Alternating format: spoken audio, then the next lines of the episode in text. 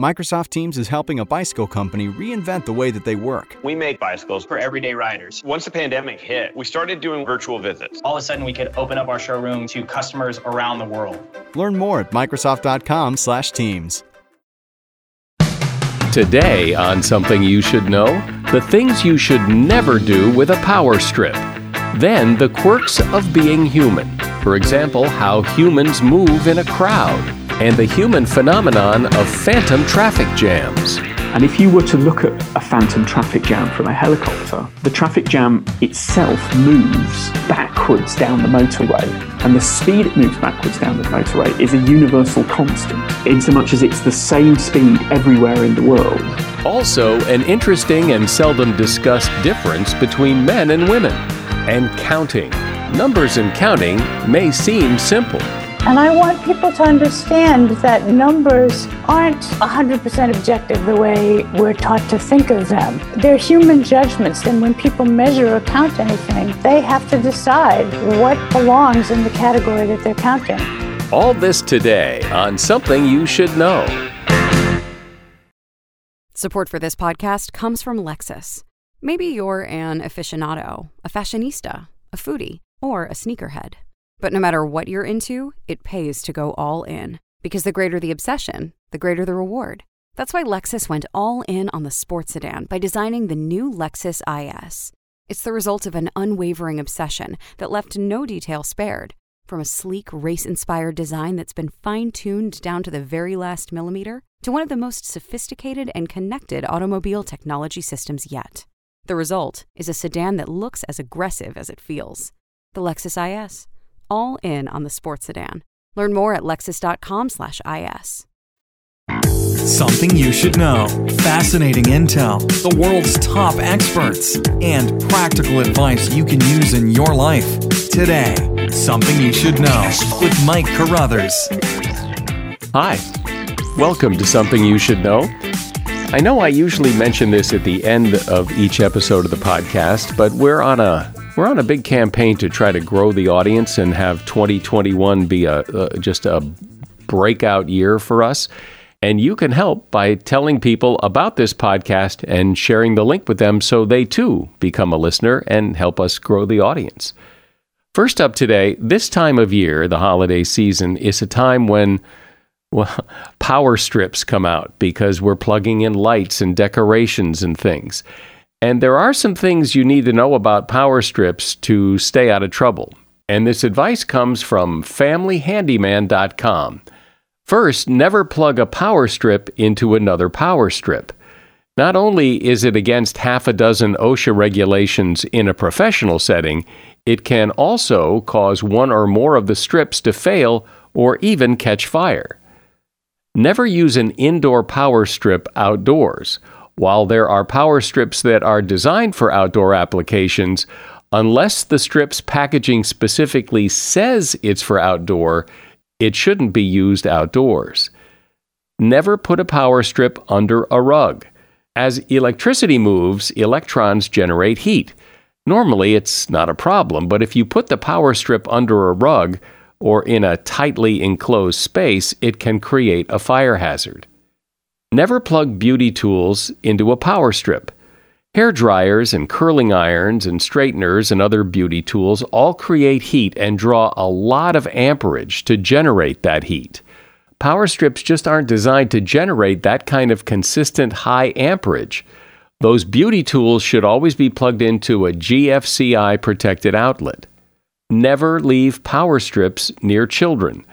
A quick Google search will show you plenty of horror stories about kids putting fingers and toys and forks into outlets.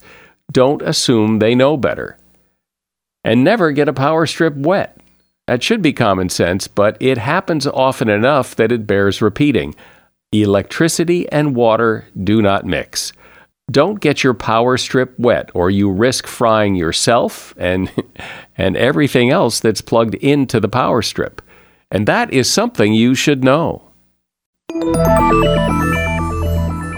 To be a human being and function in the world, well, it's full of interesting and quirky surprises, as you likely know since you are a member of that human group. Marty Jopson has taken a fascinating look at what it means to be human and found some interesting and surprising things I think you will enjoy hearing about. Marty Jopson is resident science reporter on BBC One's The One Show. He's been working in television for several years, and he is author of the book The Science of Being Human Why We Behave, Think, and Feel the Way We Do. Hi, Marty. Welcome. Thanks for having me on. It's great to be here. So, I, I think an interesting place to start here is based on all the research you've done is how humans behave in a crowd. So this is this is a fantastic bit of science, and I, I was very lucky. I got to speak to and, and, and, do some work with the guy that that noticed this, and it's a brilliant story he told me. I remember what this is is that if you take a massive crowd of people and you plonk them in a in a space uh, that they are trying to exit from, and the, and the classic example, in fact, this is where it was noticed. It was a it was a Queen concert. And hang on, it was the Freddie Mercury um, tribute concert, and the huge crowd at the end of the concert was all trying to exit through the, the relatively few exits. And if you look at a sand timer, for example, what you see is you see the sand in the middle moves the fastest. If you look at a sand timer as it's running, so sort of an egg timer, you get a dimple right in the middle, if you think about it. And that's because the sand is moving fastest there and is flowing down in the middle fastest and it's slower at the edges. Whereas if you look at a crowd going through a small gap, which is kind of analogous to a sand timer, you don't see in fact that. In fact you see the complete opposite. The people who are at the edges move the fastest and the people who are slap bang in the middle sort of immediately in front of the exit you move the slowest um, and it takes you the longest to get out of the stadium. And the people who are right up against the walls at the edges they go the fastest. And it turns out the explanation is simple. When you when you have sand uh, the friction of the sand against the glass wall slows the sand down. So the, fur- the closer you are to the edges of the sand timer, the slower you go. Whereas, and this is a fairly standard law that, that applies to liquids in a tube and all sorts of things like that. But humans, we don't behave like that. We speed up when we're near walls because we what slows us down in a crowd is interactions with other people. So if you've got people on both sides of you, you're desperately trying not to bump into people you know all around you and that slows you down. Whereas if you're up against a wall you can go faster because you're only interacting with people on one side. So if you're literally sort of pressed against the wall you don't care that you're pressed against the wall. But if you're pressed against another human being that kind of bothers us. So we that kind of we try to avoid that. So it's this wonderful sort of enigma of of, of how uh, uh, humans behave in crowds, and crowd behavior is, is is sort of massively important because you know obviously it can be quite dangerous if you have a, a you have to get people out quickly. So it's, it's changed how people design exits and things like that. It's it's a great piece of science. Talk about lying, because I imagine humans are the only or one of the only species that deliberately misstate the truth, and and it's pretty interesting what you say. Um, I, I, believe there are examples. I didn't really go into this because obviously this is about being human, but there are examples of, of animals that lie. There's quite a few of them that will deliberately go out of their way to lie and and and fabricate uh, falsehoods. But anyway, yes, lying is a fascinating thing. Um, and one of the great things I like is is that if you ask people, "Are you any good at detecting lies, or are you any good at telling lies?" What people generally say is, oh no, I'm not very good at telling lies, but I'm quite good at detecting lies. So we don't want to admit to being a liar, but we're happy to admit to being really good at detecting lies. And it turns out that both of these are wrong. And essentially, if you sort of average it out, you're just as good as lying as you are as not lying. And it, it, it's you could toss a die if you're term, if you're trying to detect a lie, and you'd be more likely to succeed actually than if you try to work it out. We're all rubbish at detecting lies, um, and um, we're all pretty much average at, at lying itself. But in terms of detecting lies, there is very little you can do from a single statement be able to establish if someone is lying or not. There are no tells are a bit of a myth You know, it doesn't matter where your eyes look. It doesn't matter if your palms are sweaty or if you stutter or hesitate. None of those things correlate with lying. Even uh, lie detectors are basically, if you want to detect if someone's lying, you have to make them repeatedly tell you the story. You have to just get them to tell you the thing that you're suspicious about over and over and over and over again and try and make them do it under more and more and more um, there's a phrase called cognitive load, which basically means you've got to try and make their brain do lots of things all at the same time. Because if they're lying, that means they're more likely to slip up and make a mistake, and that's when you can catch them out. So, are there any real techniques that can help you pinpoint a liar? I mean, the two tricks that um, I found the most interesting were number one, you make them recite what they're lying about uh, in reverse chronological order or what you think they're lying about. So, you know, if they're recounting some event, you say, okay, now tell me that story, but in reverse chronological order, so backwards. And that's much harder if you're making up the story as you go along. And the other one is you ask them to look at you in the eyes. And we assume, I mean, you might assume that's because, you know, you can see into the, the windows of their soul or something and tell that they're lying. But it's not. It's just that when you're trying to think hard to rec- recall something, you tend to look away because our brains are so hardwired to look at human faces that if we can see a human face, it actually makes our, our brains is doing a whole load of work when we see a human face. It's, you know, we're looking at the expression, we're looking at the features, we're trying to, you know, we're record, we're, you know, oh, do we know this person? Do we, you know, we're doing all this stuff in our heads so if somebody is staring at you when they tell you the, the, their statements that you think they're lying about, it makes them do more mental work and they're more likely to make mistakes if they're lying. There's, there's a, some wonderful science in there and uh, there's a lot of mythology as well, which, which is, is fun to sort of bust open a bit human beings, like other creatures, we evolve and we change, but generally those changes are very subtle and slow and we don't actually see them. But you say human thumbs are likely to evolve, and, and so explain why. So, people of a certain age, over the age, I guess, I don't know, maybe 40 or something like that, if you ask them to go and ring a doorbell, they'll press the doorbell with their first finger. You know, they'll reach out and they'll bing bong, they'll press the doorbell with their first finger. But if you ask younger people to press a doorbell, they'll reach out and they'll press it with their thumb because uh, we've become more thumb dexterous, if that makes sense. We're so used to using mobile phones now and thumb typing and doing stuff with our thumbs that we will become more thumb dexterous. And that is going to change. And I'm sure that, you know, over time, we will evolve as having more dexterous thumbs. Talk about death. That's that's certainly a topic. Uh, Talk about death. Yeah, we're all interested in that because uh, it's all headed our way at some point. Um, you talk about the speed of death and and the difference between dead, all dead, and mostly dead. So go ahead. One of the things I wanted to talk about, because as, a, as somebody who trained as a cell biologist, was this thing called apoptosis, which is a wonderful uh, word. And basically, this is a, a something that happens in cells. It's called programmed cell death. Is its sort of its non-Greek name. And this is something that we you, you sort of think, oh, this is a bit weird. And basically, what happens to some cells is they undergo essentially cell suicide. They it's a very ordered process. They go from being sort of alive and healthy to um, disintegrating, but in a very ordered way. They they sort of undergo uh, you know, they sort of compartmentalize all the nasty things that are inside their cells, be that sort of nasty enzymes or, you know, sort of um, uh, bits that you don't want sort of floating around inside you. And they get compartmentalized up into packages. And then the whole cell sort of regularly and very carefully breaks down. And the assumption a lot of people have is that this is some sort of super rare thing that only happens occasionally. But actually, it's happening constantly to millions of your cells you are constantly sort of cells in your body are going through this process of cell suicide.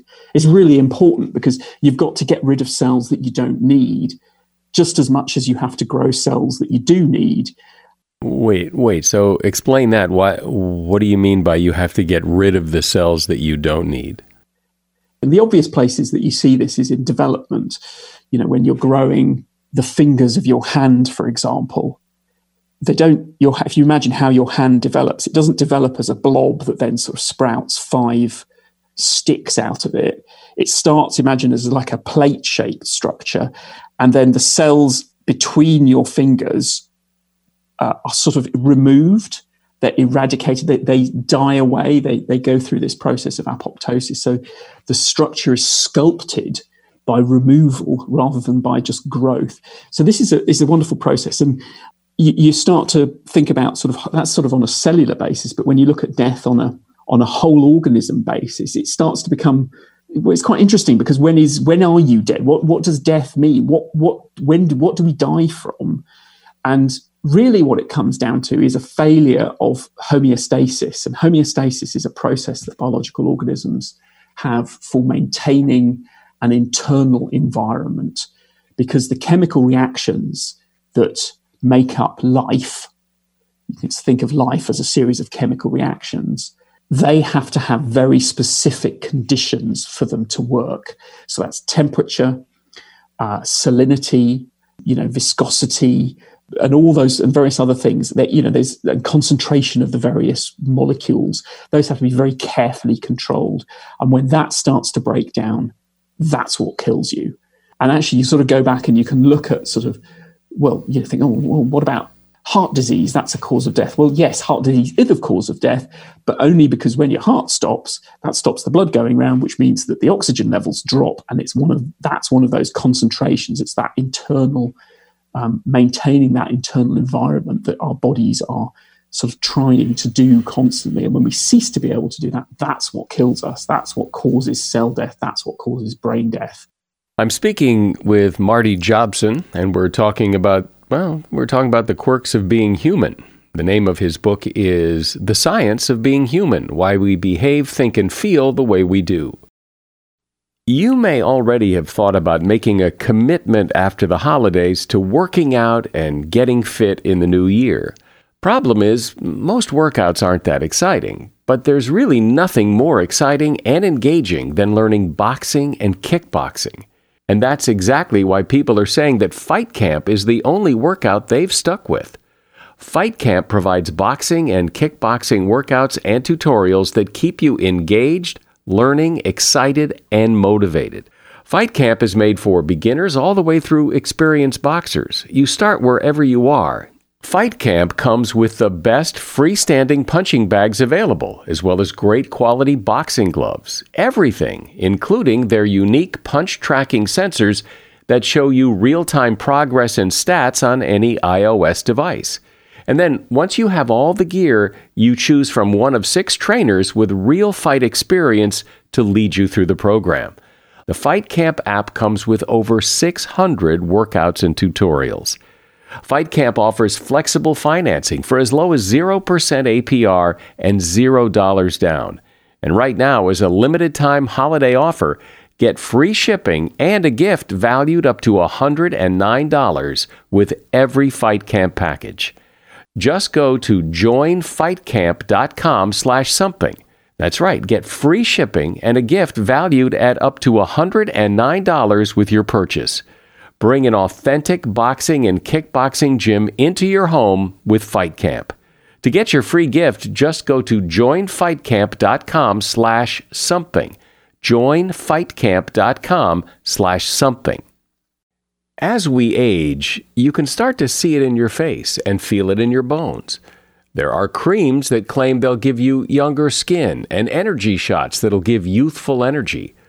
Let's look deeper between the surface on how we counteract the effects of aging.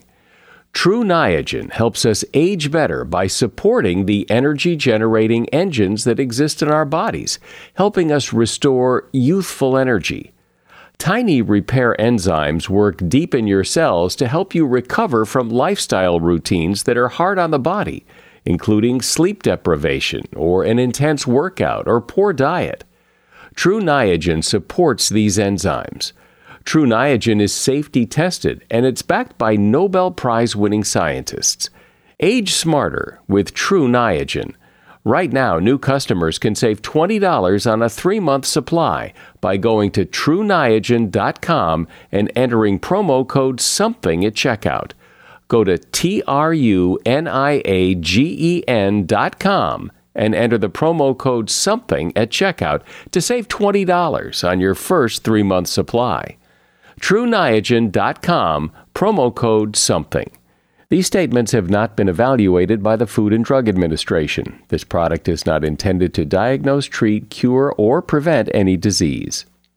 So, Marty, part of being human, it seems, is that we have these common experiences. Uh, for example, there is a very common human experience that when you go to the store, the supermarket, and you go to check out, whatever line you pick seems to move the slowest. And I think everybody's had that experience. And it does seem odd that we always pick the slowest line because somebody's in the faster line, but but it's not me. Basically, the reason why the line is longest or it is more likely to be longer. I mean, you just think about. Imagine you're in a, a, sort of a, an infinite sort of row of queues at the, the checkout, you know, the cashiers, and there's sort of loads of lines and you're in the middle somewhere. You've got a queue on your left and a queue on your right. So obviously, there's an even chance of each of those lines being the fastest line. Uh, you could be the fastest, the queue on the right could be the fastest, and the queue on the left could be the fastest. And the one third chance of each of those. So if you ask yourself, what is the chance of one of the the lines being faster than me?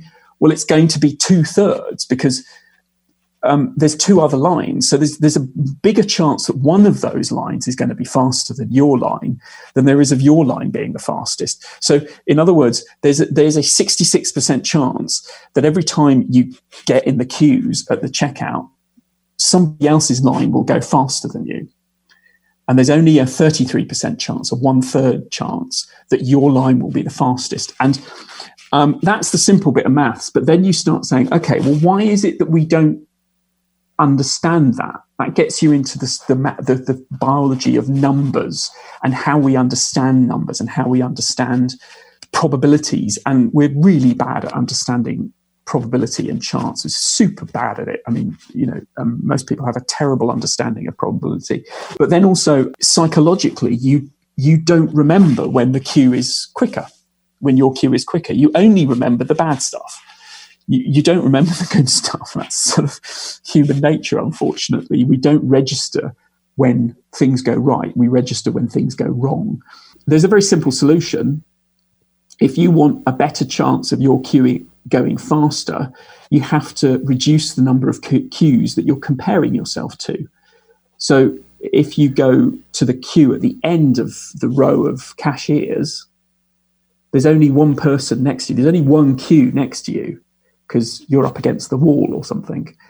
So there's a 50 50 chance that yours is the fastest queue. So you've just improved your chances by going to the edge. so it's, it's just simple maths. I'm sure everyone has experienced the phantom traffic jam where traffic slows down for no apparent reason.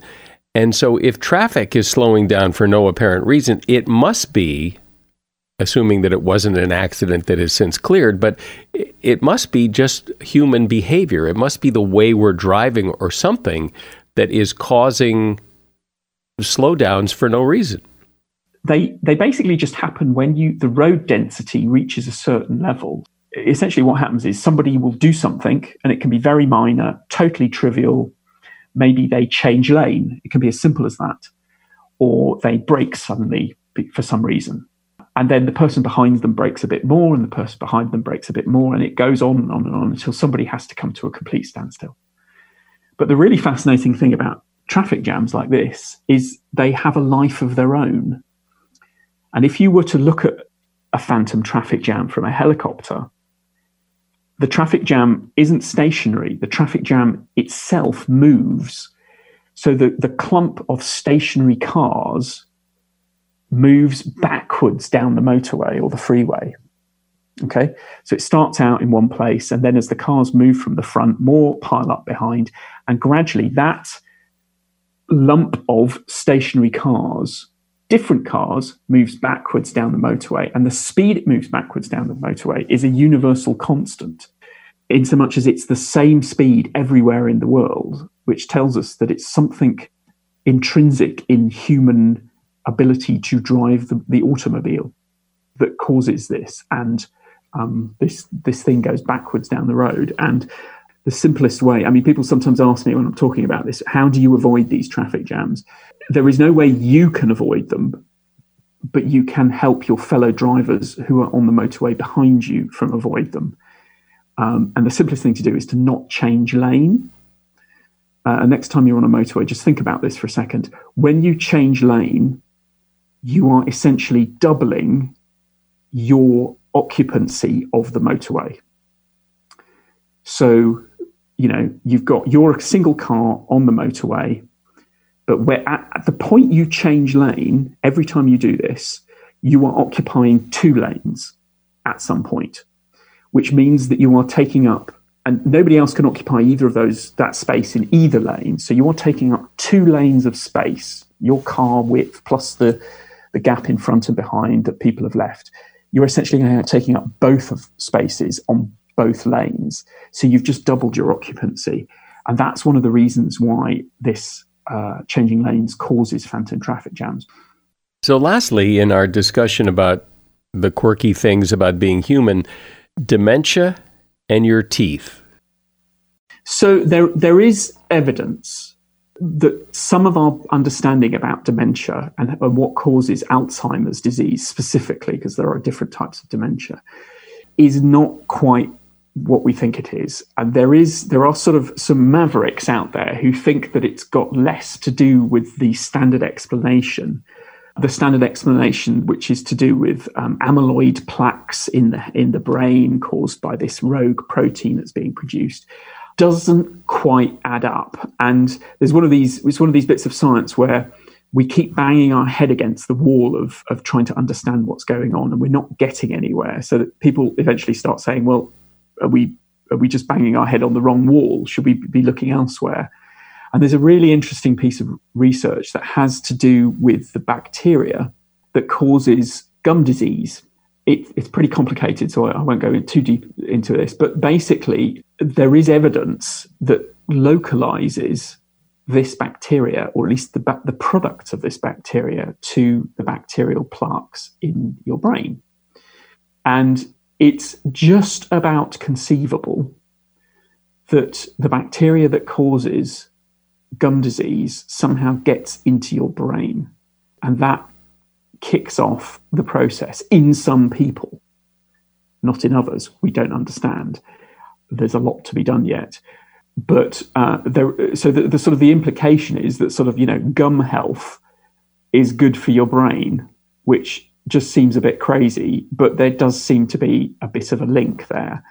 Um, it's uh, I don't want to put too much emphasis on sort of exactly how much link there is there. There is there is still you know sort of other things that are you know good for your brain health, and it's not completely stitched up, so to speak, scientifically. But yeah, there is seem to be a link between gum disease and Alzheimer's disease, and the bacteria that causes certainly one and might be involved in the in the other. Well, this has been fun. I, I always like poking around and trying to understand what makes humans tick. And it's always interesting to hear the research and get some insight. Marty Jopson has been my guest. He is the resident science reporter on BBC One's The One Show, and he is author of the book, The Science of Being Human Why We Behave, Think, and Feel the Way We Do. There's a link to his book at Amazon in the show notes. Thanks, Marty. My pleasure. Take care. Thanks for your help. Bye. Bye bye now. You've likely heard me mention and recommend the Jordan Harbinger Show podcast before. And the reason I mention it is well, yes, Jordan advertises his show here, and he does that for strategic reasons. You see, people who like this podcast are bound to like his podcast. He and I have a similar philosophy. In fact, I just spoke with him on the phone yesterday to compare some notes. Look, I really want you to give the Jordan Harbinger show a listen. He covers a lot of topics with big name guests like Seth Godin, Mark Cuban, uh, Kevin Systrom, one of the founders of Instagram. And Jordan's done really interesting episodes where he talks about his visits to North Korea. as well as how a professional art forger somehow made millions of dollars being chased by the feds and the mafia. So, as you see, there's a lot of variety, but one constant is Jordan's ability to pull useful pieces of advice from his guests. I promise you'll find something useful that you can apply in your life in every episode of Jordan's podcast. I enjoy the Jordan Harbinger show, and, and I'm not saying that because he's advertising. It really is good. Search for the Jordan Harbinger show. That's H A R B as in boy, I N as in Nancy, G E R. The Jordan Harbinger show on Apple Podcasts, Spotify, or wherever you listen to podcasts.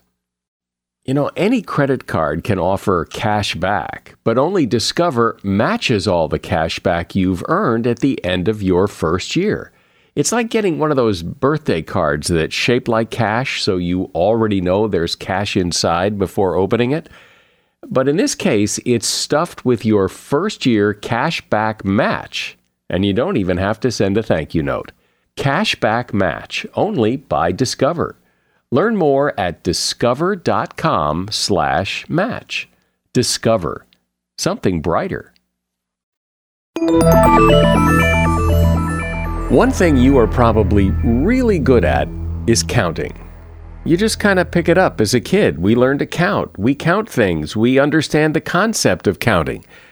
And it turns out counting is actually very important in life. And it's also a bit tricky. Here to explain what that means and why this is important is Deborah Stone. She is a scholar who has taught at Brandeis, MIT, Duke, Dartmouth, Yale, and Tulane University, among others, and she is author of the book Counting How We Use Numbers to Decide What Matters. Hi, Deborah. Hi, Mike. Very nice to be with you. Well, it's interesting when I think about counting, I think I probably do it a lot. There's a lot of things to count, either, you know, consciously counting one, two, three, four, or just noticing groups of four or five things. Or counting, I do that a lot, but I don't think about it a lot. Well, it's interesting that you say that you don't think much about numbers because I think I've asked a lot of people if they remember learning how to count. And I have found no one who remembers learning how to count. Lots of people remember learning how to read. But we think of numbers as something that's just there, like you said. Uh, our parents usually teach us the number of words and how to count things. And when we are in school, we kind of get the idea that numbers, there's just a right answer to how many things there are. Well, and a lot of times there is a right answer. I mean, if you know, Billy has two apples and Susie has two apples. Collectively, they have four apples. I mean, there's no other answer, right? In order to count, you have to decide what belongs to the group of things that you want to count. And that means that you're making a subjective decision to decide what counts. And therefore, your decisions will determine what number you get. So, where and what is the concern? I mean, it, it, again, if Billy has two apples and Susie has two apples, they have four apples. So, you're talking about something else that isn't quite so clear cut. I think we've come to a point where we trust numbers. We think they're more objective than words and stories and anecdotes. And we kind of use them as truth meters. So when policymakers say they want evidence and they want to make evidence based decision making, they mean they want numbers. That's what counts as data. And I want people to understand that numbers aren't 100% objective the way we're taught to think of them. Uh, they're human judgments, they're based on human judgments. And when people measure or count anything, they have to decide what belongs in the category that they're counting. So, give me a real life example of where this is important. When you count, it's as if you're holding an imaginary clicker in your hand. Each time you see one of the things you're counting, you click. So the clicker reads out a number, and the number tells you how many things there are. That sounds pretty straightforward, but it's not really what happens. The clicker is telling you the number of times you noticed one of the things that you're counting. Say I ask you to look out the window and count the cars that go by.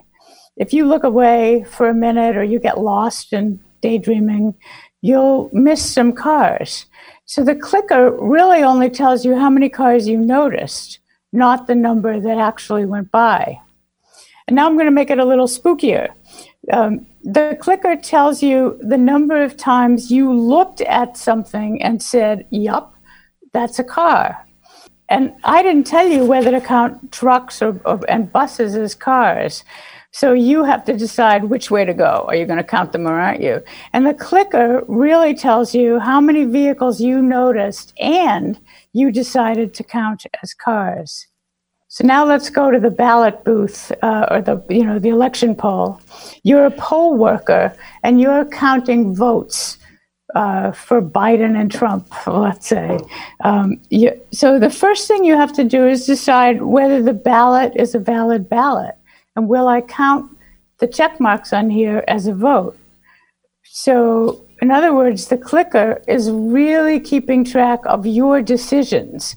It's not keeping track of how many people intended to vote for this candidate or that candidate, but rather it counts your decisions. So, but a, a lot of it ha- would also, it seems, have to do with how important this is. So, when you're having me count cars, if it was really important and if it really mattered, you'd probably write down the, the criteria. You would tell me if I count trucks or buses. If it really mattered, you'd give me more details and tell me how much it mattered, and you'd probably get a more accurate count. But if I'm just counting cars that go by and there's no ramifications of that, eh, you know, you'll get a you'll get a pretty decent number, but it may not be hundred percent accurate. That's a really good point, and the problem comes that we can try to be as specific as possible about. Say, if I'm giving you directions, I hire you to count something I care about or I want to know about.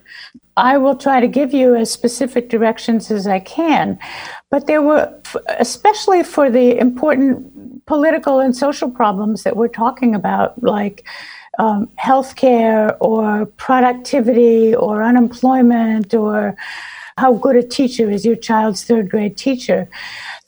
There's not a completely objective definition of what is unemployment or what is good teaching.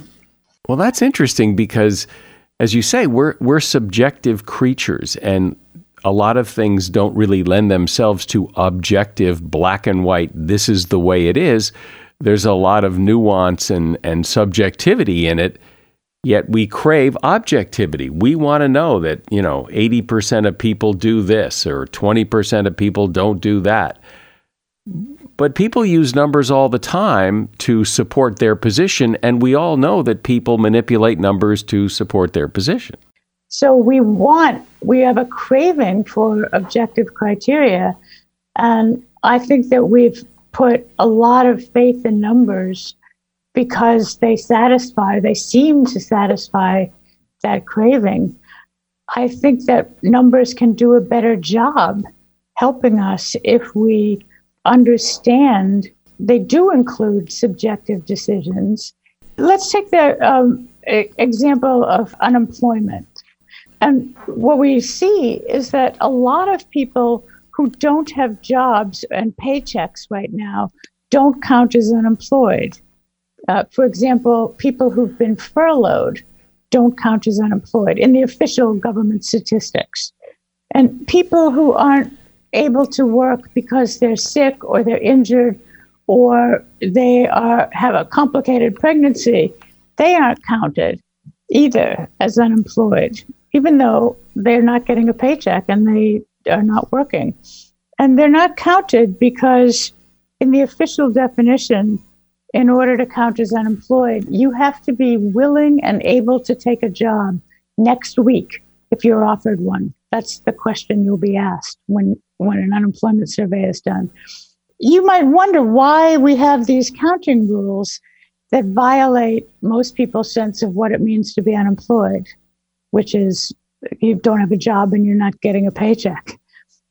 And the reason we have these rules is because, like all counting rules, they're established by people in power.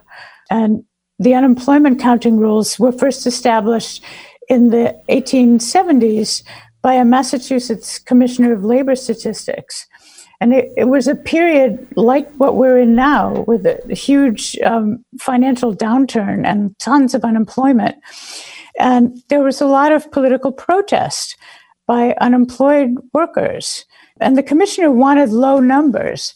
So he, because he wanted to um, quell the protests and tell the people they had nothing to complain about. So he asked local cops. No one had ever done an unemployment survey before. And this guy asked local cops to go around and count the unemployed. And he told them to count only men, not women and children, even though most women and children worked on the farms and in factories and, and they were major sources of family income. So people were dependent on them. And the commissioner told the cops don't count anybody except able bodied men who really want to work. No whiners, no complainers, and no people who are just lazy. That was his real discretionary decision right there in how to count unemployment. That guy, that Massachusetts commissioner, went on to become the first head of the National Bureau of Labor Statistics, and he brought his attitudes with him. So the moral of the story is that people count for a purpose, and uh, as you said, they um, they have their ideas about what is true, and they will count they in a way that gets numbers to show that they're right. The, the commissioner in Massachusetts got low numbers by telling the cops how to count. So that's really the important point. So, give me another example, real life example of counting and the objectivity and subjectivity and how it works. And, just another example would be great. When you go to the doctor and you complain that you have a pain, you'll be asked on a scale from one to 10, how bad is it? Where one is, you know, I hardly notice it, and 10 is, I want to jump out the window. I can't stand it. So it's utterly subjective. Pain is a perception. There's no objective way to measure it. Most people I've talked with say they they find that question really difficult to answer when you're in pain. I don't know whether it's a five or a seven or an eight. What what the heck does that mean, right? Um, just because those numbers are really subjective, and I think when I answer, I think I'm really answering about my pain tolerance. I, I, don't know how bad the pain is, but I just know how bad it is to me and how I feel about it. And it turns out that those numbers really help doctors and patients communicate about something that is really hard to put into words. A number of people have told me that the, when they've had really bad pain and the, the uh, doctors want to put them on uh, Oxycontin or something that's really going to make them a space cadet, they understand that if they give a high number, the doctor's going to give them more medicine or the nurse. whatever.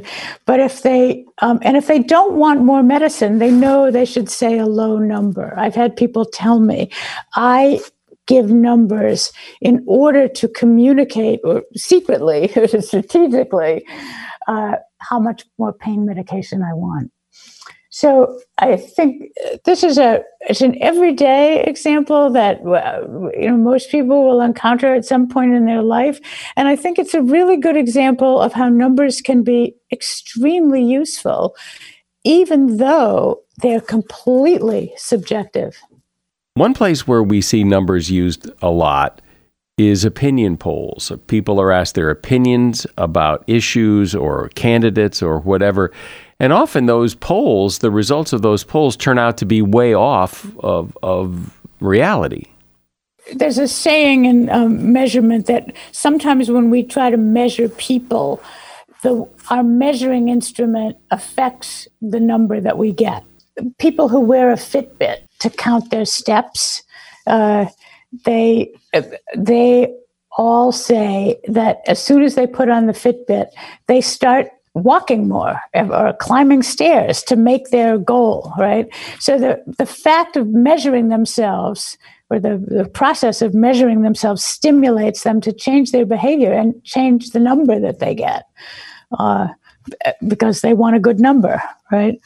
So I think public opinion polls are something like a Fitbit in that they they put an idea in people's head and and kind of shape the way they think. Let me give you an example, two examples of um, of questions that have been asked recently in very very reputable poll organizations. Do you think overall immigrants are a benefit or a burden to the country? That's one question that's being asked. Another one um, that's often asked um, before uh, elections and uh, presidential elections where would you rate blacks on a scale of one to seven, where one is lazy and seven is hardworking? Though both of those questions, I find them very shocking because they really stereotype. Both of them send a clear message, and they so the, the, the, these public opinion polls are trying to find out what the public thinks about these you know these two issues and both questions implicitly tell people before they even open their mouths to answer. It's just fine to stereotype whole groups of people uh, like immigrants or blacks. And so even if you weren't inclined to stereotype like this before the question when the pollster asks you that it puts ideas in your head. And and the question doesn't give you a chance to say I don't think you can generalize about all immigrants, or I don't think um, you you can stereotype about all blacks. You should you shouldn't do that. So that's an example where I think it's it's really important to find out what the public thinks. The political leaders want to know what we think about issues, and we want our leaders to know. This is an example where I think it's very difficult to find out what people think. And the measuring instrument, the way you choose to count, can really affect how the answer that you'll get, the number that you'll get, how many people think blacks are lazy. Uh, or how many people think immigrants burden the country?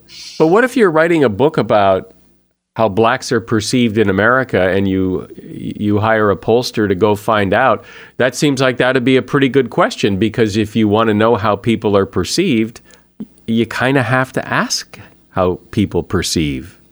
Yes, that's uh, it's really good. And you know, when I was talking about this in class one day with, and one of my students said, if you want to know if white people think that Africans live in trees, she was an African woman, by the way. She said, if you want to find out whether white people think Africans live in trees, how are you going to find out unless you ask them?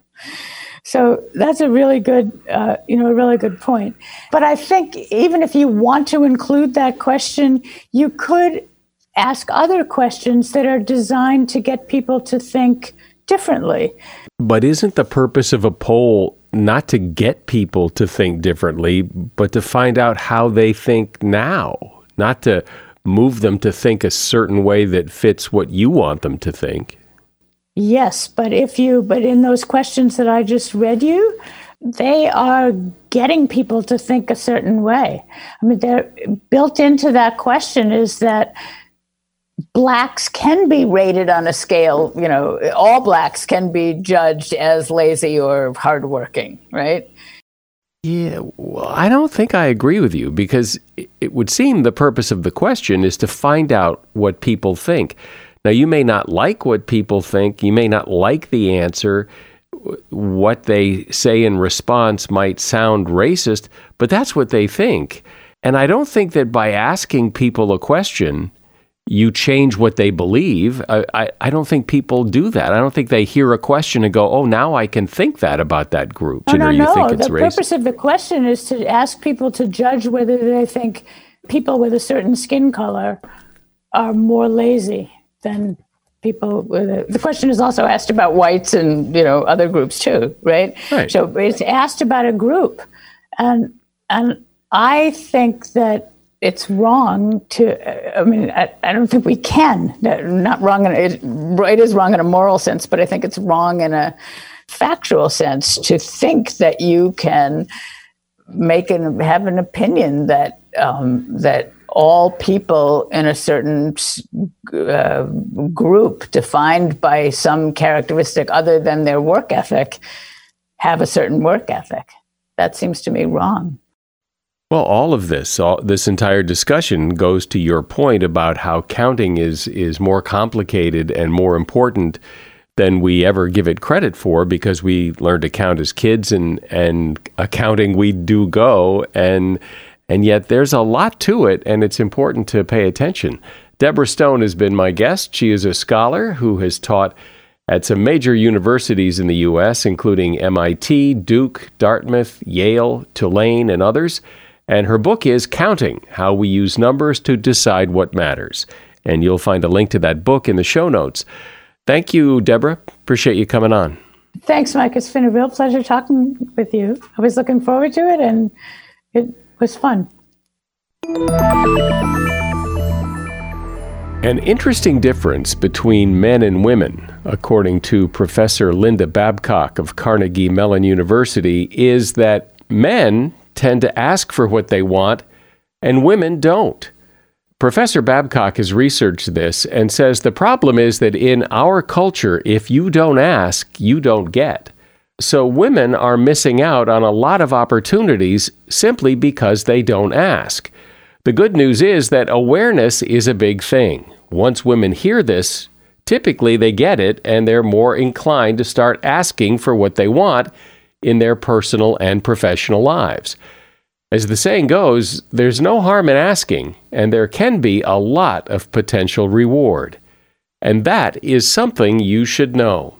The audience for this podcast is pretty big, but we'd like to make it bigger, and you could help if you would share this podcast with someone you know so they become a listener as well. I'm Mike Carruthers. Thanks for listening today to Something You Should Know.